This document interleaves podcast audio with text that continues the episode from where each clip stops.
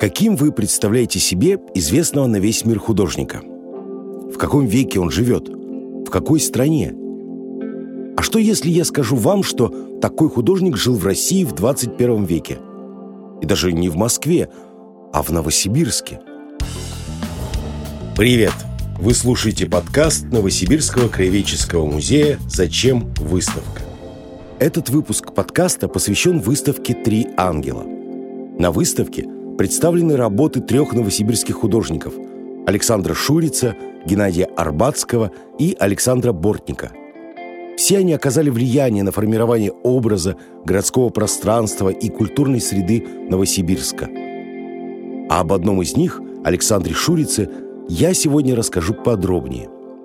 Как же все-таки получилось, что в Новосибирске в советское время появился художник с работами в духе экспрессионизма и сюрреализма – и более того, как ему удалось получить известность. Мой рассказ начинается в далеком Биробиджане.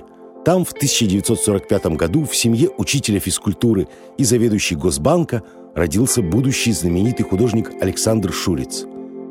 Он начал заниматься рисованием просто потому, что просто потому, что это получалось лучше других школьных предметов.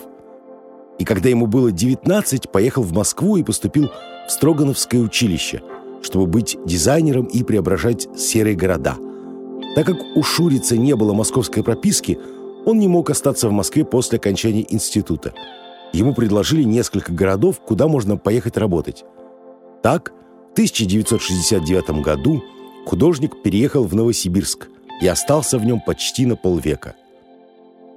В Новосибирске Александр Шуриц работал дизайнером в специальном художественно-конструкторском бюро – а в 1975 году службу дизайна в стране реорганизовали. Специалистов сократили, и Шуриц тоже попал под сокращение. Вы, возможно, помните, что в Советском Союзе существовал закон о тунеядстве, по которому нужно было иметь официальную работу. Так вот, из-за этого закона художники, поэты, писатели, люди других творческих профессий считались бездельниками и были вне закона. Через месяц к Шурицу пришел милиционер и сказал, что нужно найти работу в течение 24 часов. В итоге его устроили внештатным художником в Сибирское книжное издательство. Он подрабатывал там с самого прибытия в Новосибирск. Первая книга с его иллюстрациями вышла еще в 1970 году. Это была «Дама с собачкой». И он занимался профессиональной книжной иллюстрацией на протяжении 25 лет. А в 1992 году перестал – так как после распада Советского Союза закрылись все государственные издательства. К тому моменту закон о тунеядстве уже отменили. Есть интересная история с того времени, когда Шуриц работал книжным иллюстратором. В 1982 году он иллюстрировал книгу шведской писательницы Розы Лагеркранц «Утешить Пейтера». Ему нужно было нарисовать шведских детей, их одежду, их быт.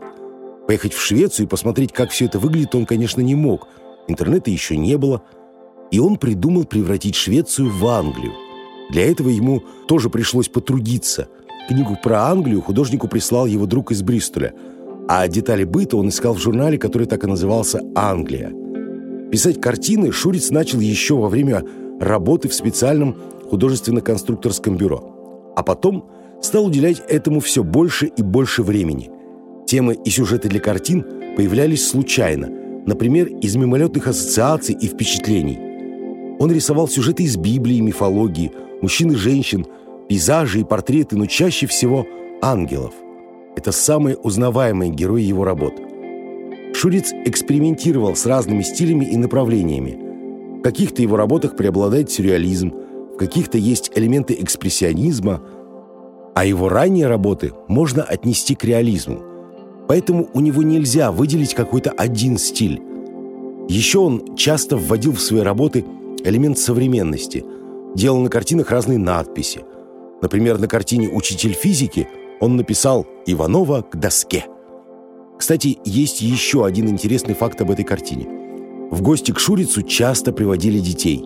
И как-то к нему привели девочку, и он спросил у нее, не хочет ли она порисовать на его картине – Ребенок пририсовал девочке на картине реснички, а Шуриц решил не замазывать их и оставил так. В 1979 году Шуриц написал свою первую настоящую сюрреалистическую картину под названием «Красная дверь» со встроенным роялем. Тогда он прекрасно понимал, что не сможет показать ее в Новосибирске. Так и случилось.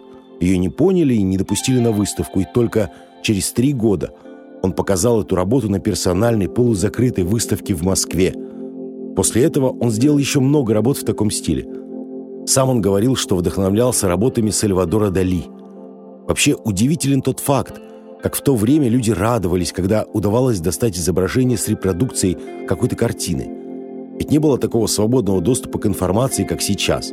Но зато эти крупицы знаний становились источником большого вдохновения. Так Шуриц написал одну из своих картин под впечатлением от рок-оперы «Иисус Христос. Суперзвезда». Диск с оперой ему прислали друзья из ФРГ. Он был такой редкий, что, возможно, тогда в Новосибирске это был единственный экземпляр.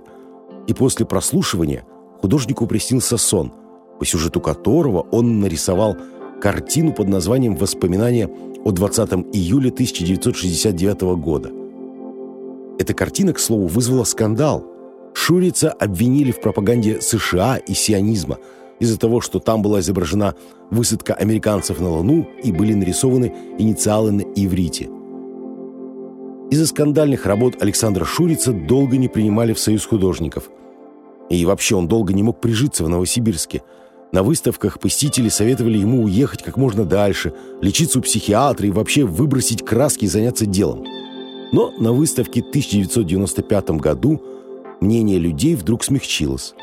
Тогда пришло много посетителей, и он вдруг почувствовал любовь и внимание критиков. Это произошло как раз после событий, о которых я сейчас расскажу.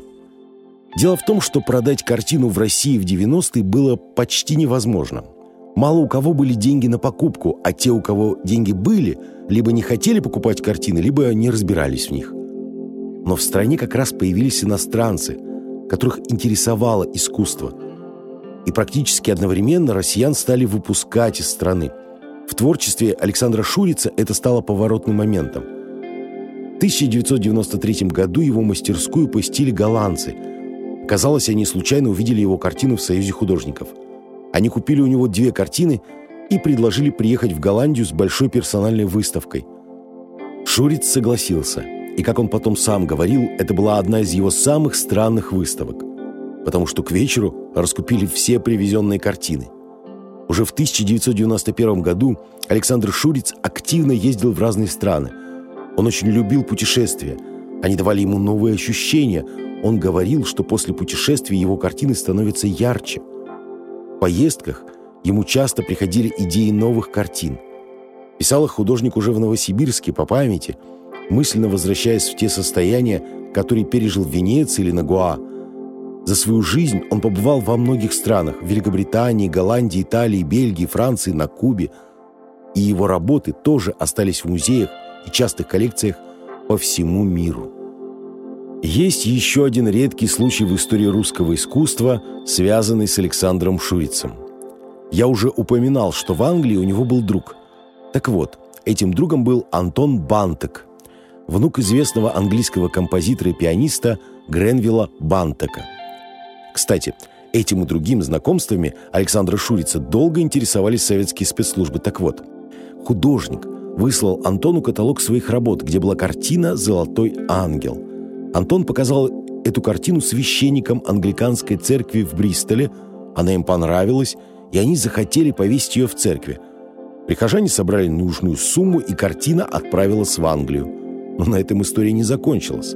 Вскоре художнику прислали фотографию, показать, как его работа выглядит в церкви. И он решил, что одного ангела недостаточно. И нарисовал для них Деву Марию, чтобы получился библейский сюжет Благовещения – Теперь там висят две его картины.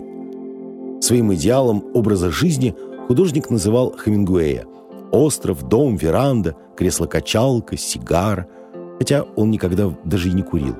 И на первый взгляд совсем непонятно, почему же художник остался в Новосибирске и не приехал в какое-то другое, более красочное место. Несмотря на то, что Шуриц не родился в Новосибирске, он любил этот город и считал себя новосибирцем – он привык к своему дому, к улицам, к мастерской, к людям. Именно здесь он встречал на улице молодых женщин, похожих на персонажей его картин. И несмотря на любовь к путешествиям, для сильных впечатлений ему не нужно было что-то ошеломляющие. Его могли впечатлить для создания картины даже обычные полевые цветы за забором заправки или дети, играющие зимой возле металлических гаражей. У Александра Шуица долгое время была своя колонка в газете «Континент Сибирь». Можно долго гадать, откуда же взялся и на какой почве взрос такой необычный Александр Шуриц. Я просто прочитаю, что сам он написал в газете. И откуда только берутся в Новосибирске эти яркие и талантливые художники. Среди черно-белого пейзажа, с обучением в провинциальном училище с традиционной школой преподавания и рисованием гипсовых Сократов и Аполлонов. И пока падает снег и мороз на улице, точно такой же, как в морозилке холодильника, в различных мастерских Новосибирска, тихо и спокойно создается это самое современное искусство. Очень разное, цветное, черно-белое, объемное и плоское, на холсте или на бумаге. Но, как это ни странно, настоящее, современное искусство. А на сегодня у меня все. С вами был Антон Антонов. Пока.